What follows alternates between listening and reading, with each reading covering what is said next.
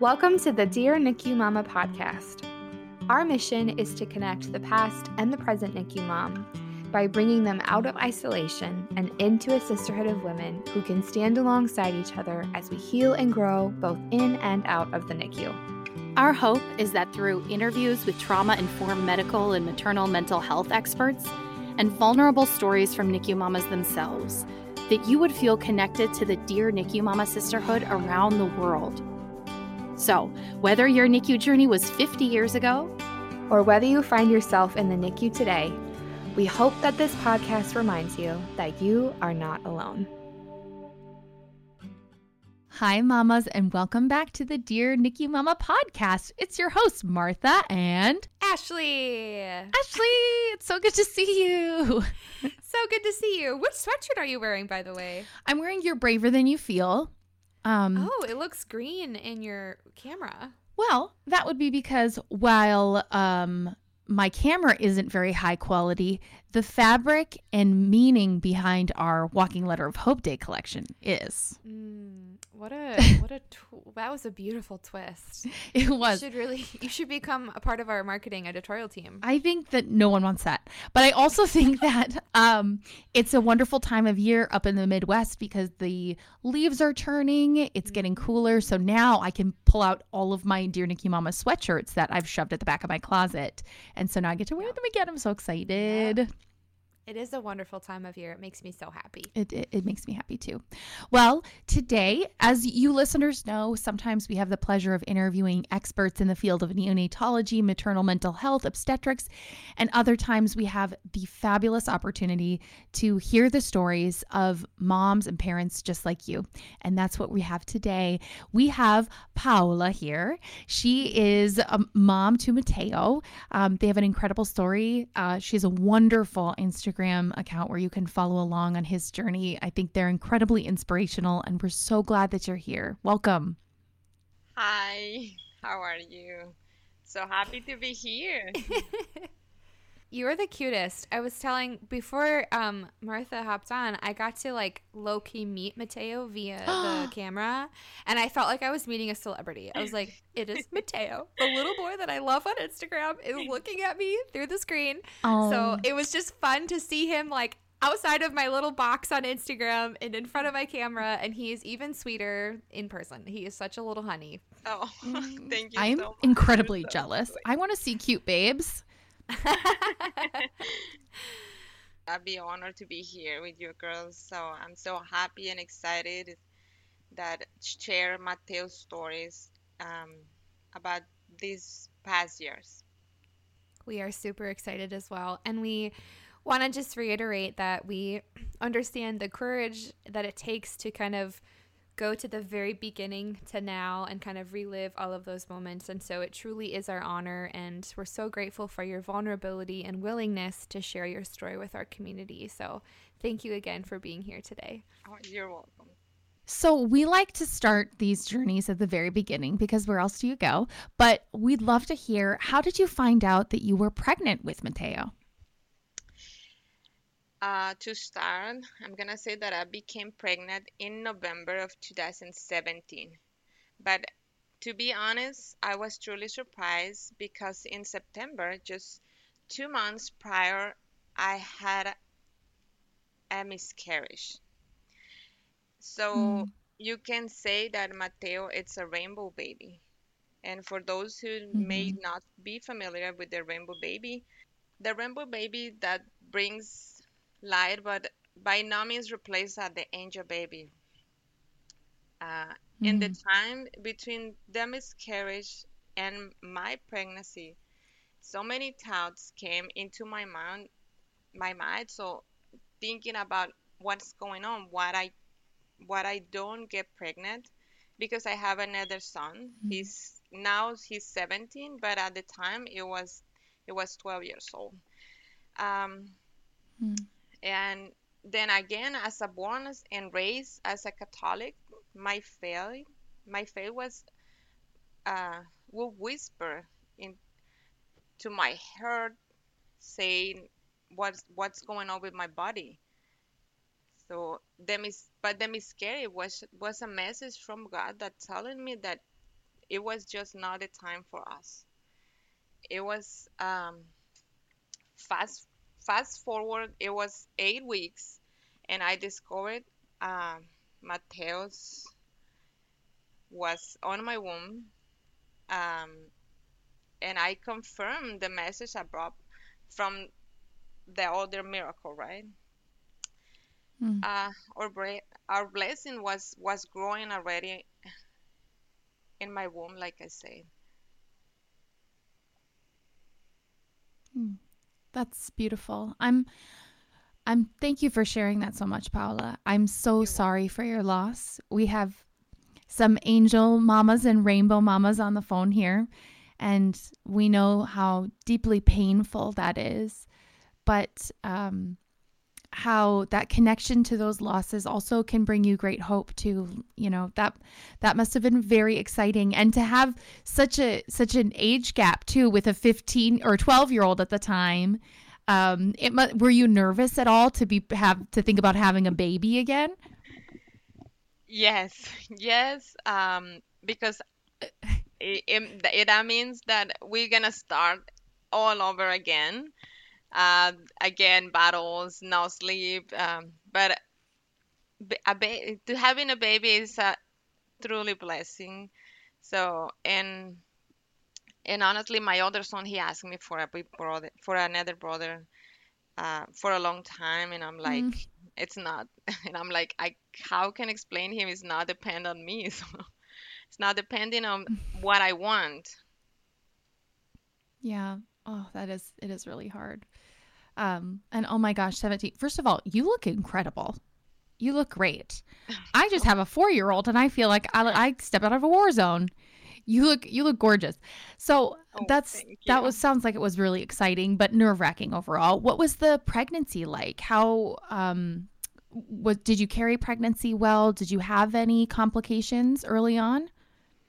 My pregnancy was just beautiful as the first one, because Mateo is a second child, and I was in love with reliving and with ex- re-experiencing the extraordinary feeling that comes with the miracle of having another life in my womb. So I enjoying watching my bro- my belly. I enjoying w- feeling the kicking. I I I don't know how to describe, because I'm asked for for long years. For years, I'm asked for another baby, but the miracle was there already. So I was preparing to bring a new life into this world. I was incredibly grateful for that, with my older son and my husband by my side all the time. And we just cherish the moment when the baby start kicked, and how with each passing with eight with each passing day we were closing to meet him. That sounds really beautiful. And um Uh, it's lovely too that you were able to share that with your son, you know, to have an, an older child who really understands what's going on. That must have been lovely too. So was the NICU something that ever crossed your mind, or had you heard of it before? Honestly, no. I heard before about the NICU, but my understanding was a NICU was a place for premature babies, because uh, before Mateo, I don't know, and I don't know nobody to to nobody who was passing through the NICU or staying in the NICU. So that's why my my knowledge about it it was very limited. My idea of the NICU did not expand beyond it uh, being a place for babies who will who were uh, born on a long term too, like Mateo, um, until he born, honestly, it, it was um, it was not an idea to cross my mind. You bring up a, such a good point. I feel like it's always something that happens to other people, not you. And also, I, I totally, N I C U equals premature always. In that's to, to the large amount of people who hear about N I C U for sure. So was your pregnancy ever considered high risk? The way you described it, it sound, it sounded like you were healthy. You felt him moving a lot. You were very connected to him. Um, when I was sixteen weeks, I had my first um, ultrasound, and it was measured ultrasound. And my oldest son was with us because he's... He, it was a um, birthday gift to come with us oh, for uh, meet his brother. And uh, the checkup appeared uh, normal at first. I was feeling very excited. My family feeling was feeling very excited too, especially because I was anxious to see Christopher. My other son is Christopher. His name is Christopher. So I want to see his reaction. But the technicians did her exploration, and she just excused herself out of the room. And she came back with uh, the other. She came back with the doctor along. Uh, the doctor was carrying a big, big book on his hands, and he abruptly began to speak about the initial findings. That excitement was uh, feeling it quickly turned into a shock and fear about what we're gonna hear. Um, but the bad thing right there, it was this scenario, because without any consideration of my youngest son's right there, he started talking, and he was listening to the doctor, and his medical terminology described belong the average size baby with indication of short legs and arms, obviously sign of club feet, abnormal development of his kidneys, heart, and his spine. Every word that doctors was spoke out of his mind, I'm sorry, spoke out of his his mouth uh, was like a blow to the stomach. It was, mm-hmm. I'm sorry, but I, I, as I, it's okay. as I'm, as I'm continue to talking, so the feelings just came mm-hmm. in. Um, Absolutely. So the final knockout, the, the knockout was when came through his mouth that the option of the termination of pregnancy. And I I turned to my son to see his face, um, who was without saying a word. He, wa- he was looked so in shock, scared. And I was in shock too, but I cannot show in my feelings right there because I was mm. thinking, what happened? What happened with my older with my older son? What he's coming coming through right now? Um, at that point, we we understand that the pregnancy just turned into a high risk. And we asked for a second opinion. I want bunch of opinions, more multiples, but the result just added more concerns because there there was more concerns than the original findings. And I, I asked, that was the moment on this, after the, the other opinions when I asked myself, why? But why me? But at the same time, I am answering my own questions with why not? Why not me? Why not us?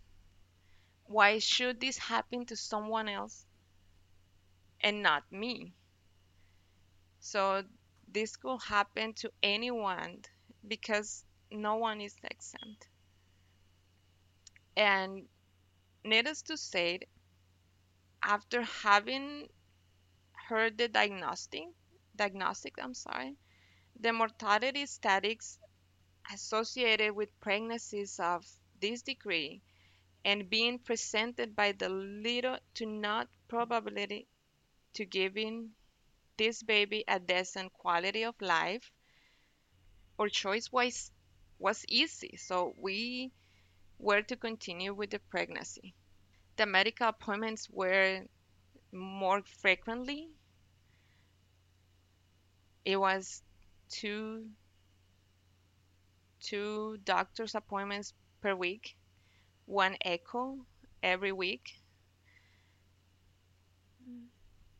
Um, and, but an important question that I referred to the doctor, it was like that he feel any pain, and the doctor said, no, he's not feeling any pain, that while he's in the womb, it's his, that is his safe place. Um, I heard that the doctor's words, and I was more settled and at ease.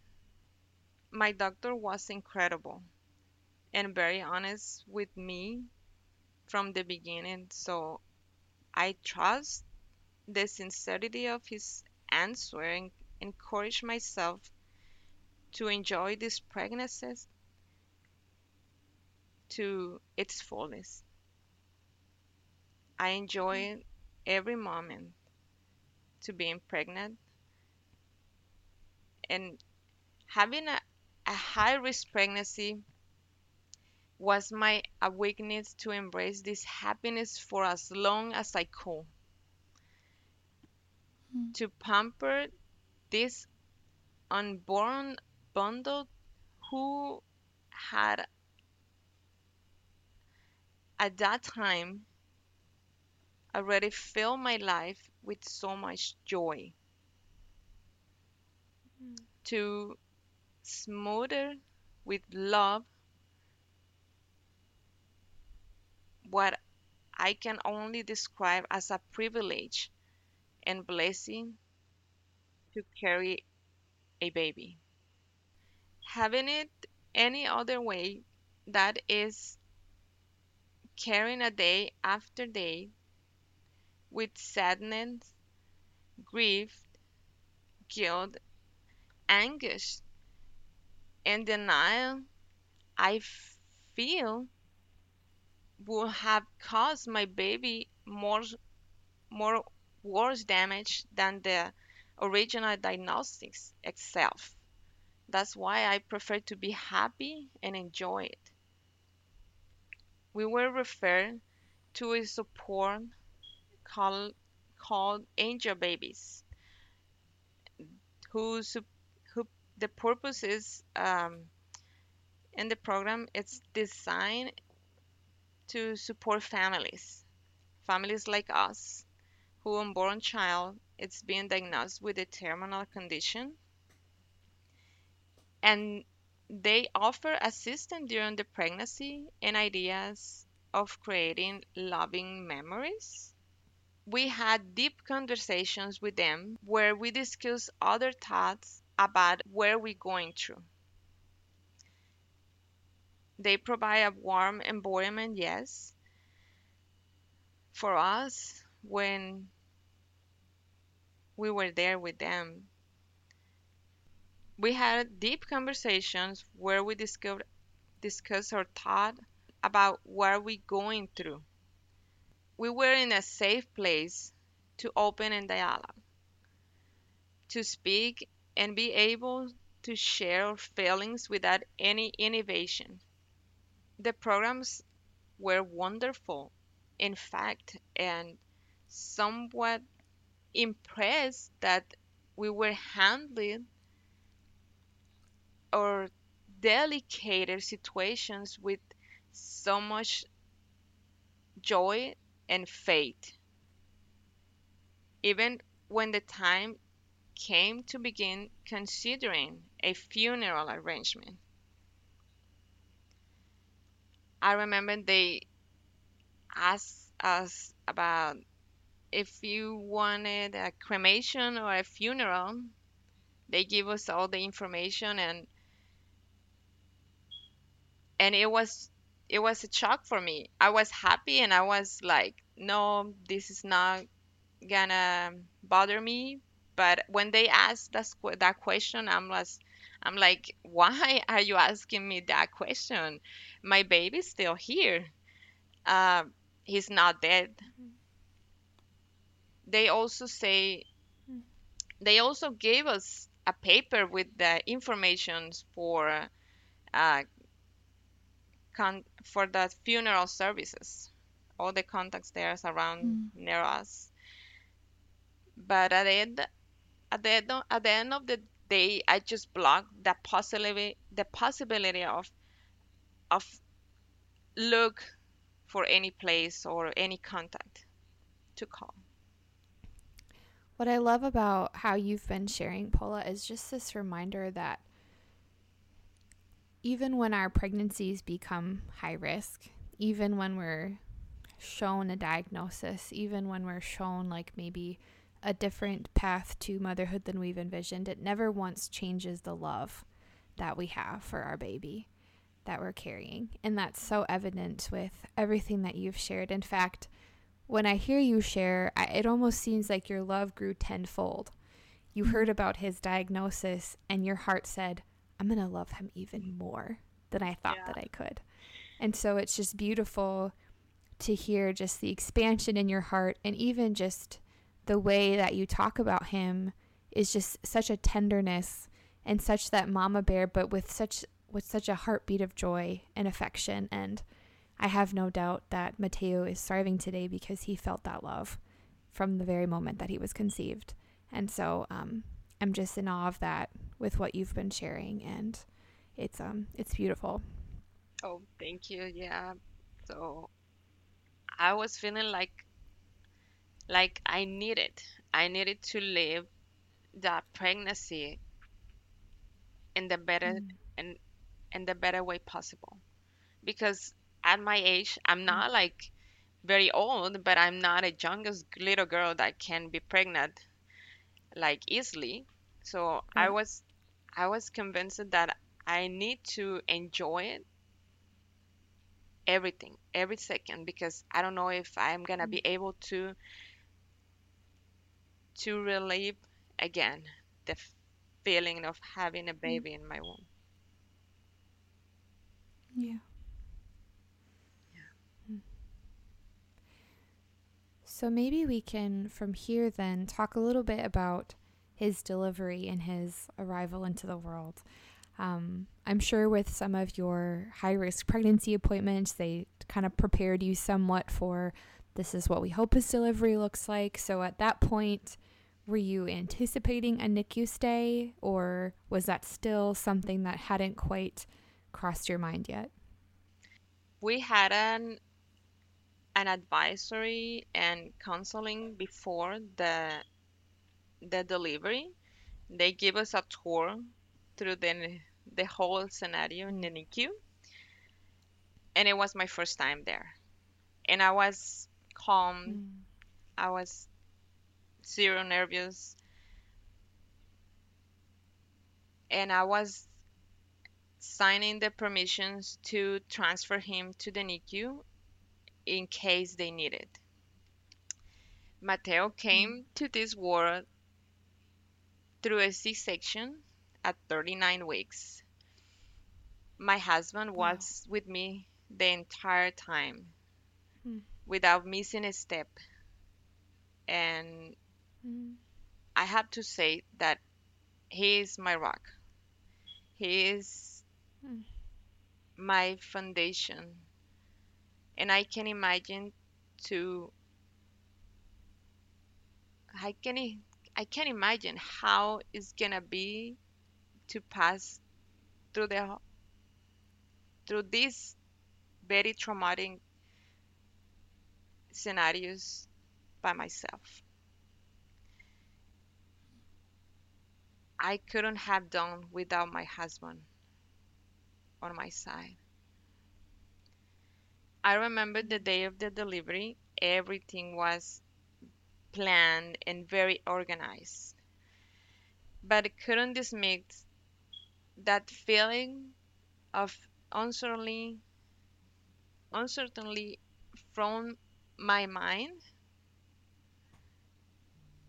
We have been told early in the pregnancy to brace the possibility that the baby may not make it the full term, that maybe the baby passed while in my womb, or that the baby may not to be strong to survive on his own once out of the womb. Um, I never forget a person right there. Her name was Mary Brooke. She's retired right now, so she's not more at the hospital, but she was like an angel for us, especially for me. She was the uh, clinical nurse, educator, labor, and delivery antepartum high risk at the medical center. Uh, that's a long time, right? uh, well, yeah, and, I was like, wow. Yeah, but you can add the, the title, the word angel, because she was like yeah. an angel for me. Aside from the doctor, she was the next the next person in charge into the delivery room, but more important more importantly, her words and her presence gave me tranquility to enter the operation room with confidence and peace, peace of mind. She embraced me, an incredible hug, while I get my anesthesia. She whispered words of strength and encouragement in my in my ears. I remember her kissing my forehead while mm-hmm. ensuring me that everything will turn out okay. She was wonderful, and I firmly believe that she is an angel that God sent to give me peace for the sake of my baby. Mm. And as and as I say, the the delivery was well organized. Like several times, they review the possibilities and the scenarios, but there were no complications during the birth. Despite the potential outcomes we were told we couldn't expect, but it was precisely for the reason, for that reason, that the delivery room had a medical staff from the NICU. They're ready to intervene and take the necessary actions to help him live. As a result, I didn't see Mateo until the same day or same times later. I didn't get the chance to hold him or kiss him. I didn't have the chance to breathe, to breathe on his own scents, to smell him, or tell him how much I love him. Mateo was rushed uh, to an awaiting area where he was treated as expected.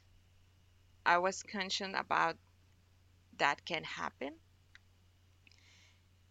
but I didn't know if, I don't know if that will be my only chance to meet my son, because I just saw him on the long distance. I didn't see him,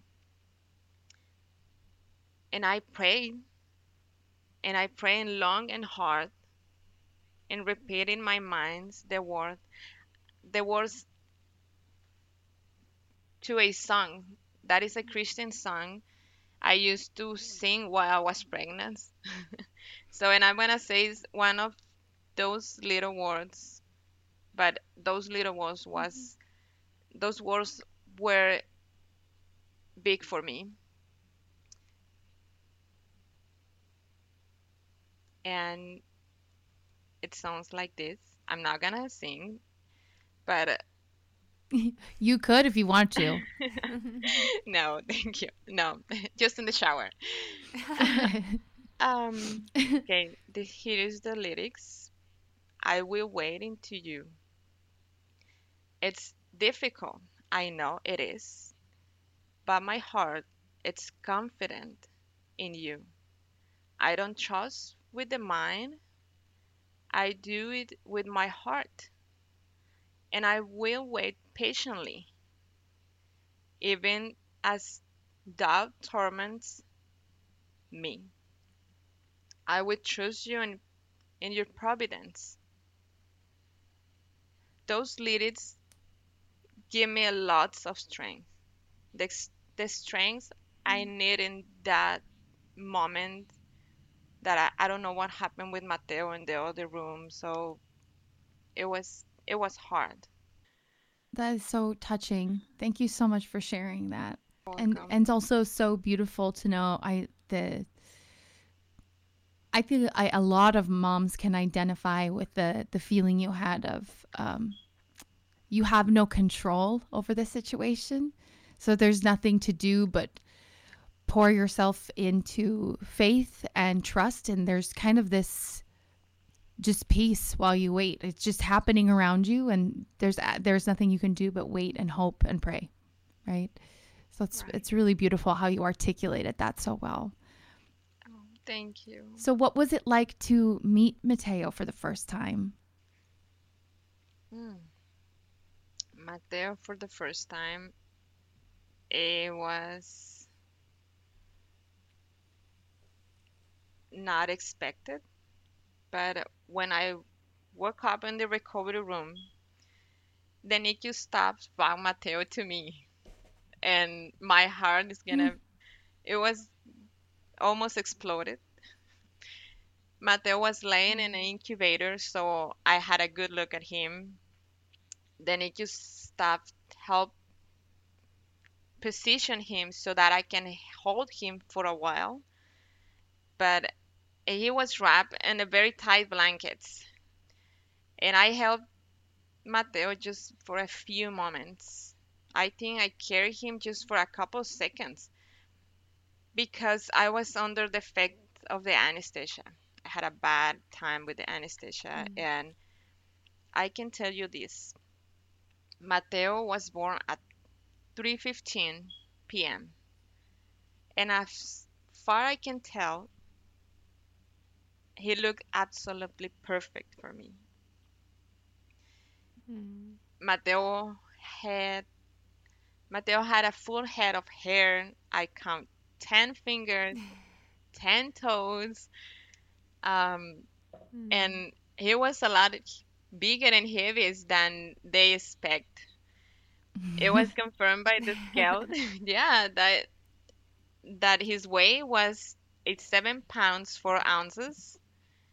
And it it turns out that Mateo was working on overcoming superior odds while he was in the womb. Mm-hmm. Many, wow. yeah, yeah, it was, it was unbelievable. The doctors also were so impressed with the weight because a week before he was, yeah, a week before he was five pounds, and at the moment of the the moment of the delivery, he, wow. yeah, he weighed seven pounds four ounces. We know we don't wow. know how that happened. yeah. Wow, incredible, that's amazing. Yeah, it turns.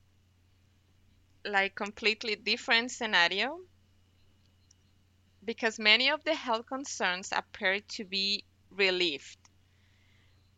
I didn't see Mateo and I, I didn't see him until the following day, but my angel right there, Mary Brooke, she took picture of, pictures, a lot, bunch of pictures of Mateo.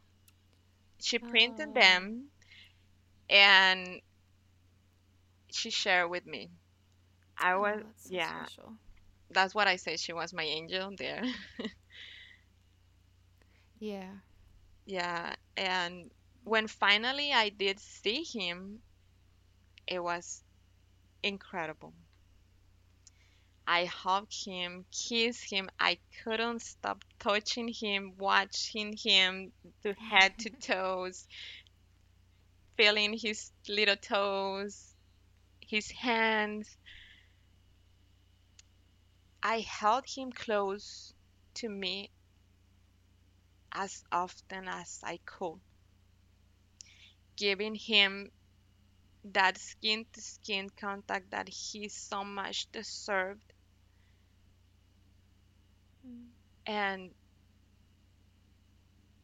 but holding him was not a not a simple task. I had to work around a lot of cables that ran from his chest and monitoring his vitals and all these weird things in the hospital for us because we don't know what's going on, right? Um, uh, He at first he had a cannula for oxygen only because he was a little trouble breathing. He born with a small chest cavity. That's why he was he was uh, how can I say? He was trouble breathing. He was forcing him to fill his lungs. So I did my best as I as I can right there with him, for him. And I was worried about to pull it off any of these cables. I remember. Yeah. Mm-hmm. How long was Mateo stay in the NICU, and, you know, what were some of his triumphs and setbacks while he was there? Mateo were there for four months in the NICU. The doctors were reluctant to give us a, any kind of short or long outlook because they don't know for how long he's gonna live. It was a waiting game in which patiently is definitely a virtue. With the assistance of the medical ter- technology and, and the staff interventions, Mateo's condition was stable, but it was just for that moment, because we don't know until the next day. We don't know until the afternoon, or yeah, we don't know. Right. It was very apparently that he will not survive on his own. So this was the he was this was marking the beginning of Mateo residence in the NICU. Mateo's condition is very rare, so even the doctors, they didn't know what to expect. It felt like we were walking in a darkness without a guiding line. Mm-hmm. Mateo's health, I know Mateo's health was in a good hands. I know they were the most skilled people I ever met. I know that. Mateo needed that. Mateo needed them. They were caring professionals who cared and chose the health professional because they wanted to put the patient needs before anything else. And Mateo deserved to receive the best care possible. And he did, because they saved his mm-hmm. life saved for several times. I was so humbled and grateful to have all, all those people right there caring for him. Because if it's not was for them, maybe he will ne- he will not be here. Mm. Yeah. And Paula, what was Mateo's official diagnosis? Was it the same that they had suspected when he was in your womb, or was it something different when he was born? No, he was uh, diagnosed until he born, because in the womb they make a lot of a lot of tests, but I just stopped the test until they said I need an amniocentesis. But it was the risk for the baby, and I would not take any mm-hmm. risk. Um, and I mm-hmm. say no until he born. So at first I felt like there were more setbacks than trumps. Mm. Mateo exceeded most expectations just by being born. But mm-hmm. his condition was critical, mm. was bad. And as I mentioned earlier, many issues that raised the concerns in his early diagnosis just vanished. He was not breathing without support. The effort of the cannula, they were not something that helping, it was helping him. So they changed to a C PAP machine. And believe me, but Mateo was not happy having a mask on his face.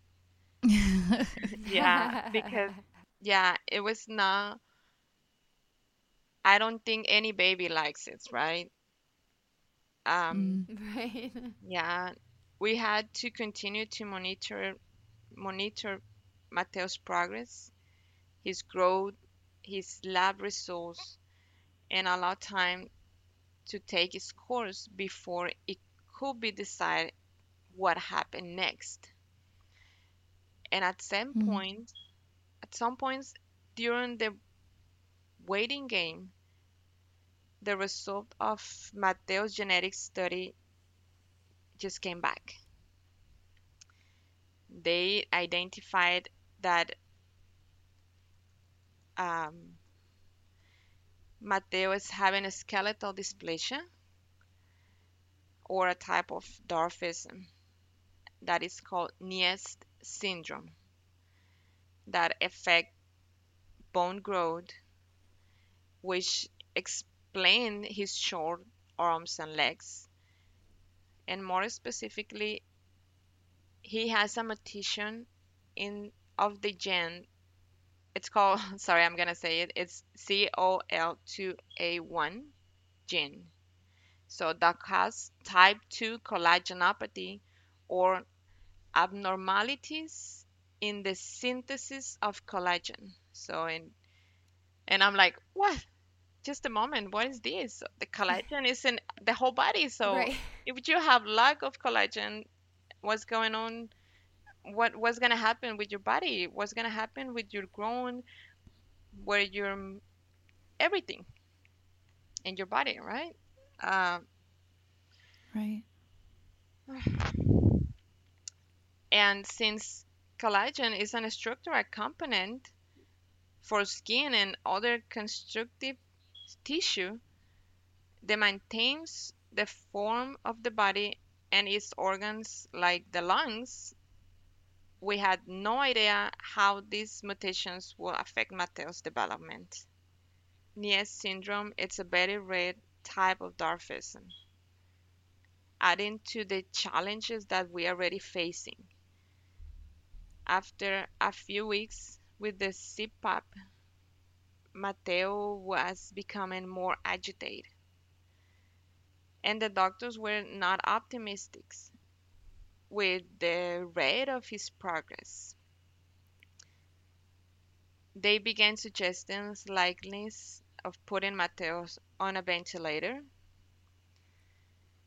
and the idea of my baby on a ventilator terrified me, honestly. Immediately, I was like, I can't. How I can't? I don't have the slightest clue. The doctors painted a very clear picture of us and presented us a three real scenarios. One, it was performing a tracheostomy and put him on the ventilator will be the fastest way to go. The number, the second one was Mateo was already bigger than the other children in the NICU. So, and he was quickly outgrowing the C PAP. So he wouldn't have mm. to wear a, a mask that covered his entire face. So not just his nose, his face, completely face. It was explaining to us that options was temporarily only. And uncomfortable and uncomfortable and uncomfortable situation and solution to the problem, that eventually his health would take turn over wards, and those life-saving preventative measures could cause more harm than good. And finally, the number three or third options, with tears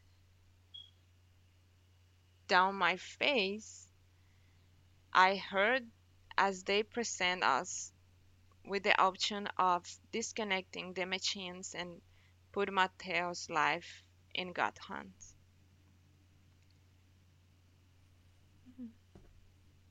Uh, and told us if that and told us if that if hope to to have Mateo home, it will be on a ventilator. But not defined for how long he will live. So it was not answers there for us. As the day passed, we felt inclined to agree with the doctor's assessment and start planning our next step. On on the afternoon of sep- September, not I'm sorry, on the afternoon of October twenty-sixth of two thousand eighteen, Mateo was prepared and taken to the operation room. Within two hours, or being wheeled off, we were able to see Mateo in the deco- in the recovery room. He was the same little angel, only now he had a dose attached to strap to his neck. He had his trach. No mention that he had his G-tube also. It took some time to assimilate how, in the span of two hours, the course of a life can be completely changed. The perspective of knowing that wherever Mateo went, a twenty pound machines will be no more than five feet away from him, pumping, beeping, alarming, mm-hmm. keeping my baby alive by maintaining constant, constant flow of air through his lungs. As for us as his parents, the initial shock was not being able to hear his voice. Mm-hmm. And it is an awkward sensation to see your baby cry and not hear a whispering sound. Mm. There was a quite a bit to get used to, an, and be, it became a very apparent very quickly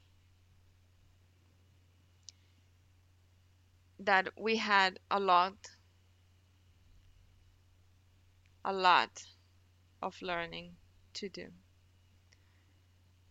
Mm. Really, the reality, we just came back quickly. Really quick said, in what we really literally need to become Mateo's primary helpers.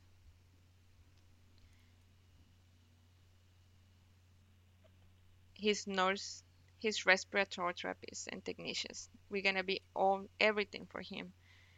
Every type you can imagine with data certifications, a real one. So we need to train to use those medical equipment. But that was not the only thing that we just facing. Because after the surgery, we didn't know why, but Mateo started to have an oxygen desaturation episodes very frequently. At first, doctors, they thought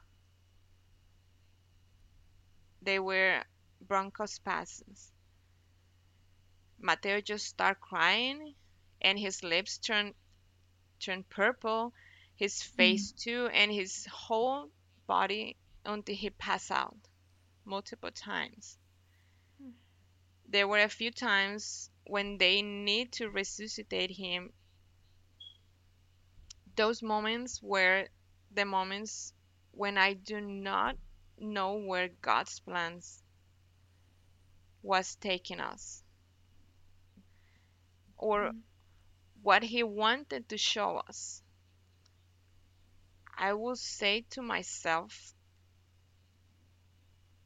it's my faith as a strong and as firm as I believe it to be questioning these trials. Mm.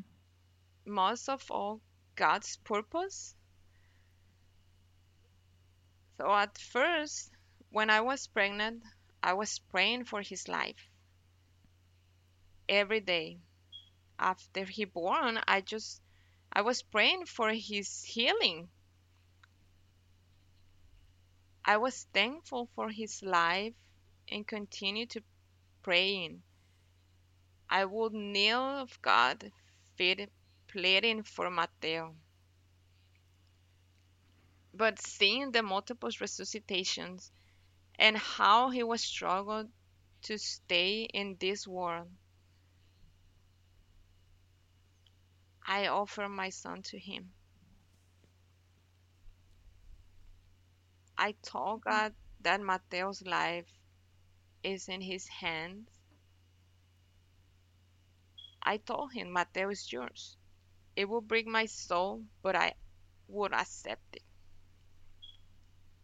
We didn't know if God is will show us how to die in his grace and mercy, or whether he will show us a miracle. A miracle. My mm-hmm. feelings through God were like that, because even with the trach and a ventilator, Mateo was not given a chance, a chance of life. Doctors, they didn't know how to short or long a life he will have without or with the band. So one day I just arrived to the N I C U and they were ready to transfer him to the P I C U, and I'm like, no, where are you going with my son? No. So I was in shock. uh, that was my first reaction, shock. Because they know about his episodes and how fast they came and what to do with him. We didn't know what to expect in the in the P I C U, and anyway they transfer him to the P I C U. We don't know what to expect in the in the P I C U. Mateo's episodes were incontrollable incontrollable. Once in the P I C U, he had three episodes mm. the same night.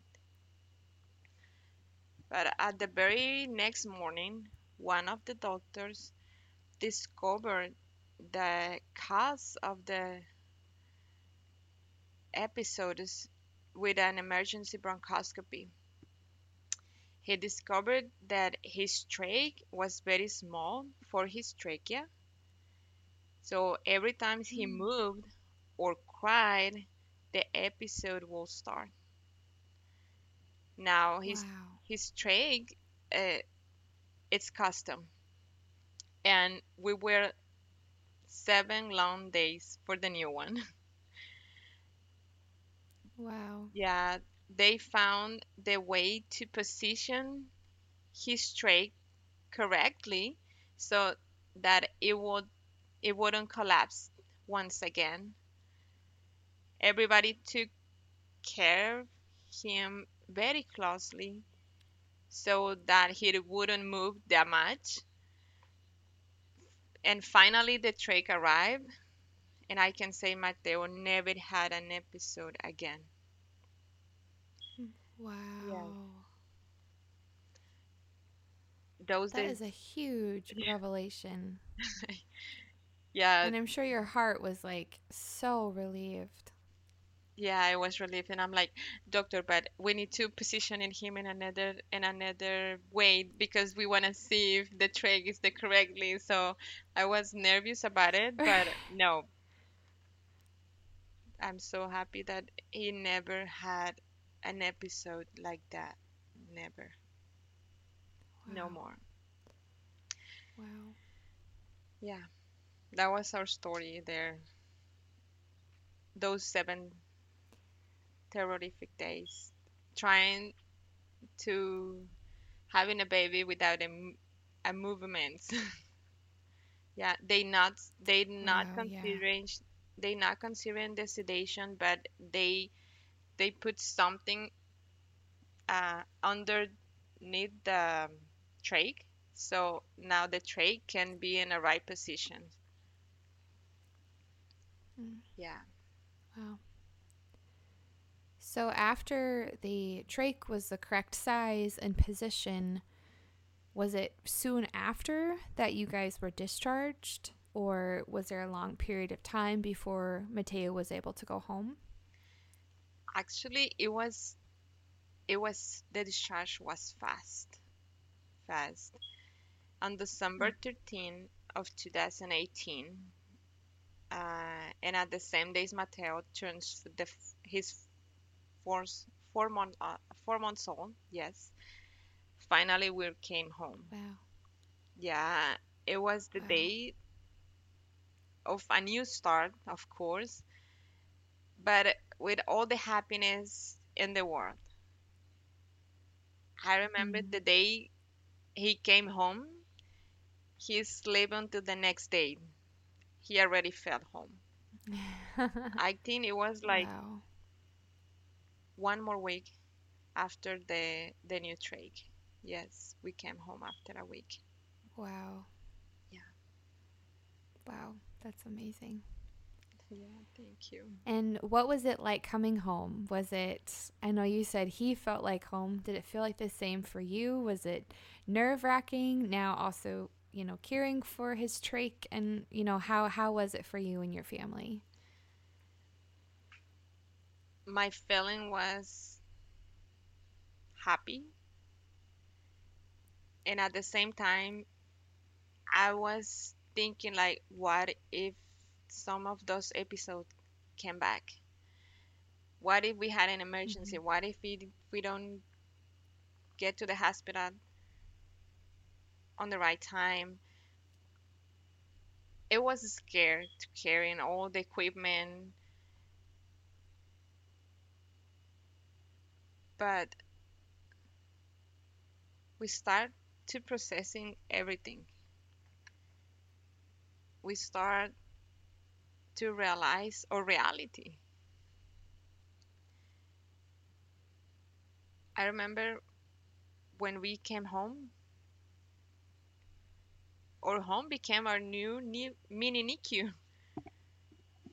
So, right. yeah. yeah. And we became his primary care, primary healthcare providers. The process of healing for me starts since the first day we were home. Not to say that it was easy, because as he came, he became a trach band dependent. He needs two persons to watch him during the day and during the night, two during the night. That means twenty-four seven. That is not easy. It's easy to say, but not to put on in someone's hand. Yeah. It becomes delicate balancing act, adjusting Mateo's schedule or lack of sleep, and raising a teenager was a big, big challenge mm. for us, because, you know, teenagers are teenagers, and the feelings yeah. were everywhere. But being home, knowing that my baby was home with me every day, every night, to give him a bath with my own hands, mm-hmm. that he can freely sleep, to see his brother care for him, to see his brother like lasting the fear of caring and holding his brother, then knowing that my family was complete, to hug him, kiss him when I wanted to, to have the opportunity of enjoying every second next to him was my, was my can I can say my medicine. Mm. My happiness, my heart was full. Of course, there were some, a lot of troubles. I was so happy, but we have a reality on the side. Yeah, absolutely. I'm not going to lie. When I look back to the difficult times we pass in the NICU, it's difficult. Difficult to remember what my warrior, my family, and I faced there. But yeah. But I needed to recognize that it's part of me. And I like to remember that. I like to have present the fact of the reality we went through, because that remembrance makes me appreciate it and grateful and how blessed we are. For me, the simple fact of being able to see him is to be grateful for another day of his life. Mm-hmm.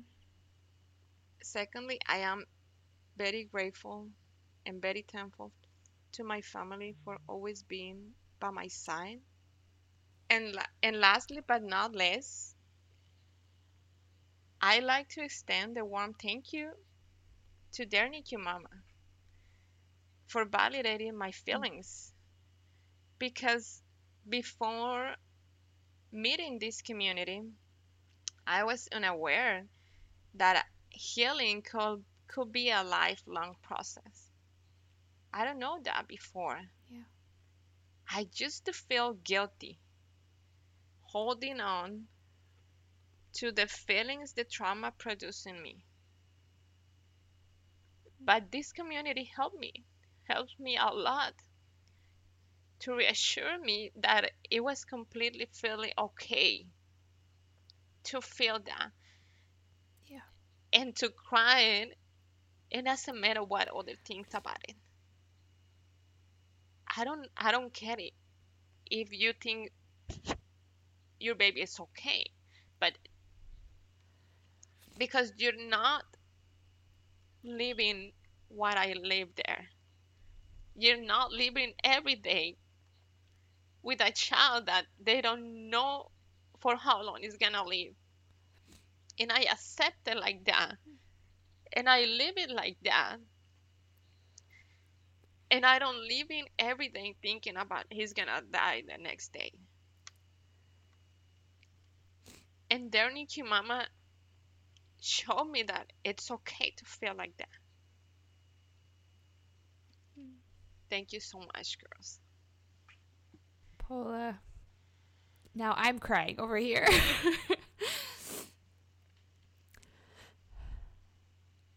I just want to reiterate that the Dear NICU Mama community is so special because it's made up of amazing moms like you. Oh, thank you. And so it's truly, it's truly an honor to have the opportunity to connect with moms like you who have walked through fire, who daily face a diagnosis that we may not know a lot about still, but your love never wavered. Um, we have a poem that says, no matter the curveballs or forks in the road, your love never wavered and great courage was shown. And I see that throughout your story. Um, and again, it's just this, this community is so special because moms like you are a part of it. And um, you're right. Healing is lifelong for all of us. Um, how could it not be? These are our babies. These are our everything. Yeah. And as they grow and as we navigate um, their lives, like it will always, the NICU will always be a part of us. And so um, thank you for reminding our moms listening that that can be true for them. Yeah. And what I also heard you say so beautifully is just that grief and joy can coexist, that they can happen at the very same moment, in the very same breath. And so I'm just so grateful for the permissions that you're giving to to us as the co-host, but also to the community of moms listening. And so thank you for those reminders as well. Thank you so much. Thank you so much for honoring me, for honoring me, for giving me the chance to express my feelings through this podcast. Well, I would love to end this episode with just hearing a little bit about how Mateo is thriving today. Um, we'll make sure to link in the show notes your Instagram so that moms can follow and see the cutest pictures you'll ever see. But we'd love to hear from you. Mateo is four. We had the chance to meet him on the camera, and he is way cuter in person. Unbelievable. I mean, I don't know how that's possible, but he's even cuter um, when he says his little name. So we would love to just hear a little bit about how he is thriving today and, um, you know, what he's been up to and the, the mountains he's been climbing. Oh, thank you. Mateo's flourishing is marvelous. Like you say, he's just turned four years old, and we're very mm. proud, very proud of him.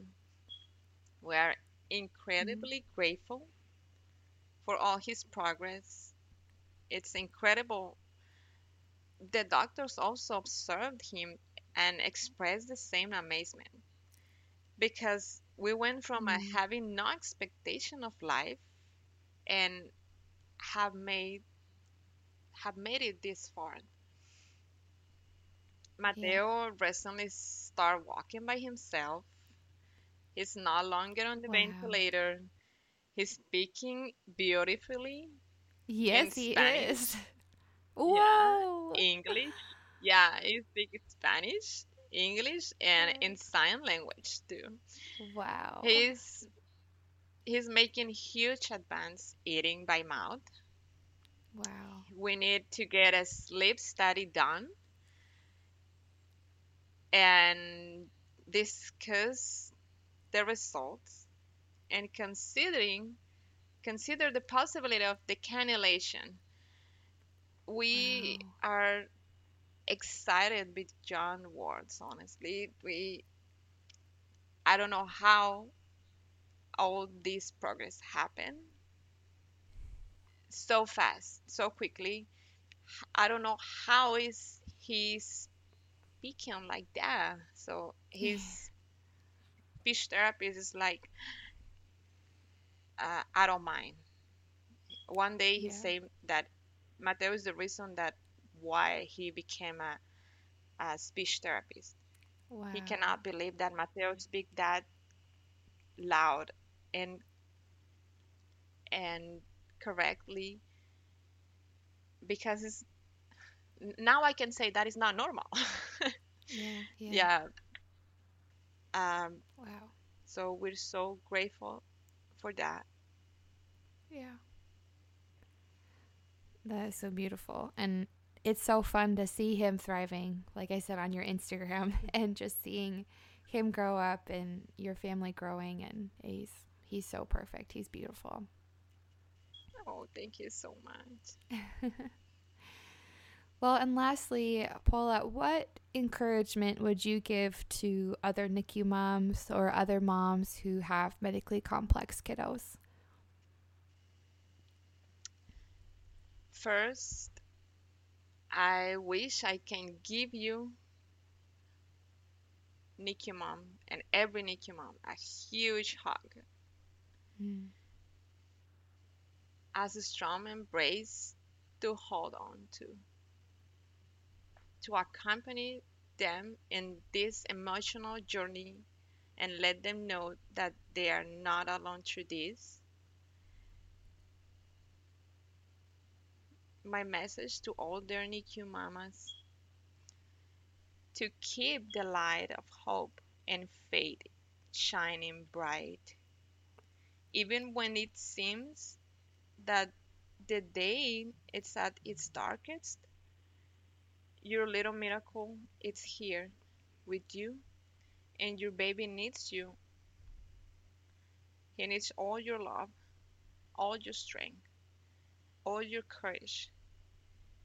Keep looking forward with joy, even when you feel de- defeated. You are one day closer to going home. Dear N I C U Mom, I hope you know how special you are. Beautiful. And Paula, I don't mean to put you on the spot, so you can say no to this if you want, but your your first language is Spanish, and I just want to say you have done a phenomenal job speaking in English today, and so thank you for no really thank you for taking the time to do that. I, I want I wondered if you would be willing to say your encouragement also in Spanish. I think it would be really beautiful to um, any of our Spanish speaking moms to be able to hear that encouragement in their first language as well. Would you be open to that? Of course, yes. Okay. Absolutely. Love the idea. Yes.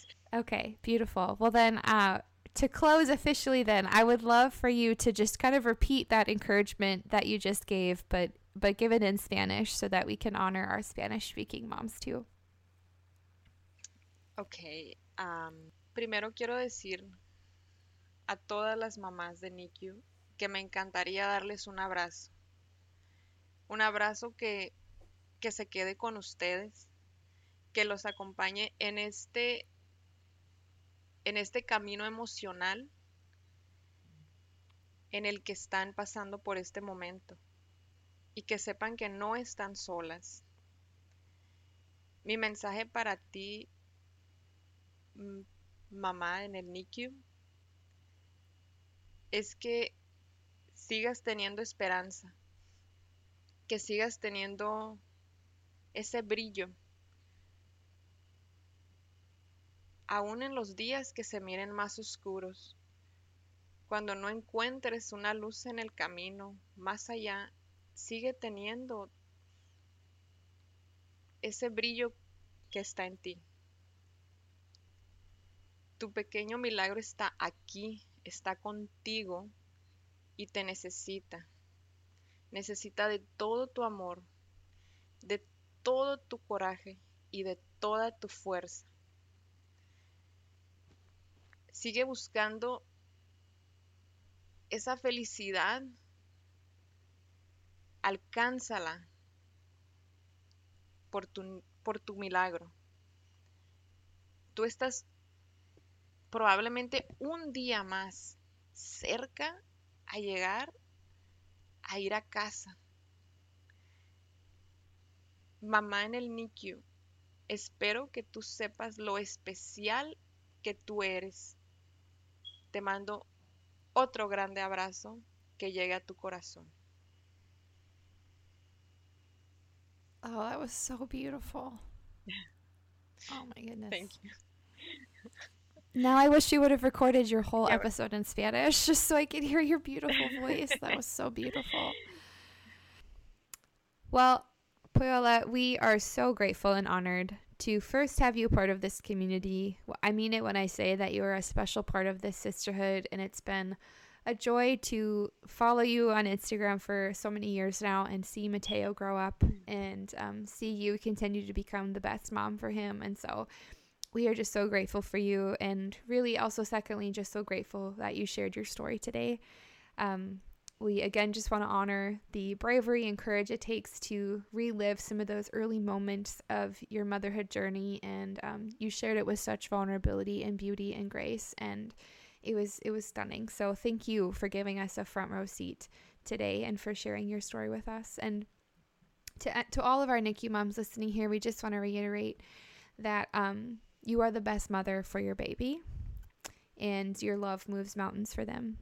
And so today we just continue to acknowledge the the courage it takes to be an, a NICU mom and all that that entails, and we hold space for both your grief and your joy. Healing is lifelong, and you are never alone on this healing journey. So, mamas, we love you. We're so grateful for this sisterhood, and we will be back with you guys next week. Have a wonderful rest of your day. Thank you so much for listening to this week's episode of the Dear NICU Mama podcast. If you loved this episode, we'd be so grateful for a review on any of the podcast platforms. And we'd love to continue connecting with you via our social media pages or our private Facebook group. And ultimately, NICU Mama, welcome to the sisterhood.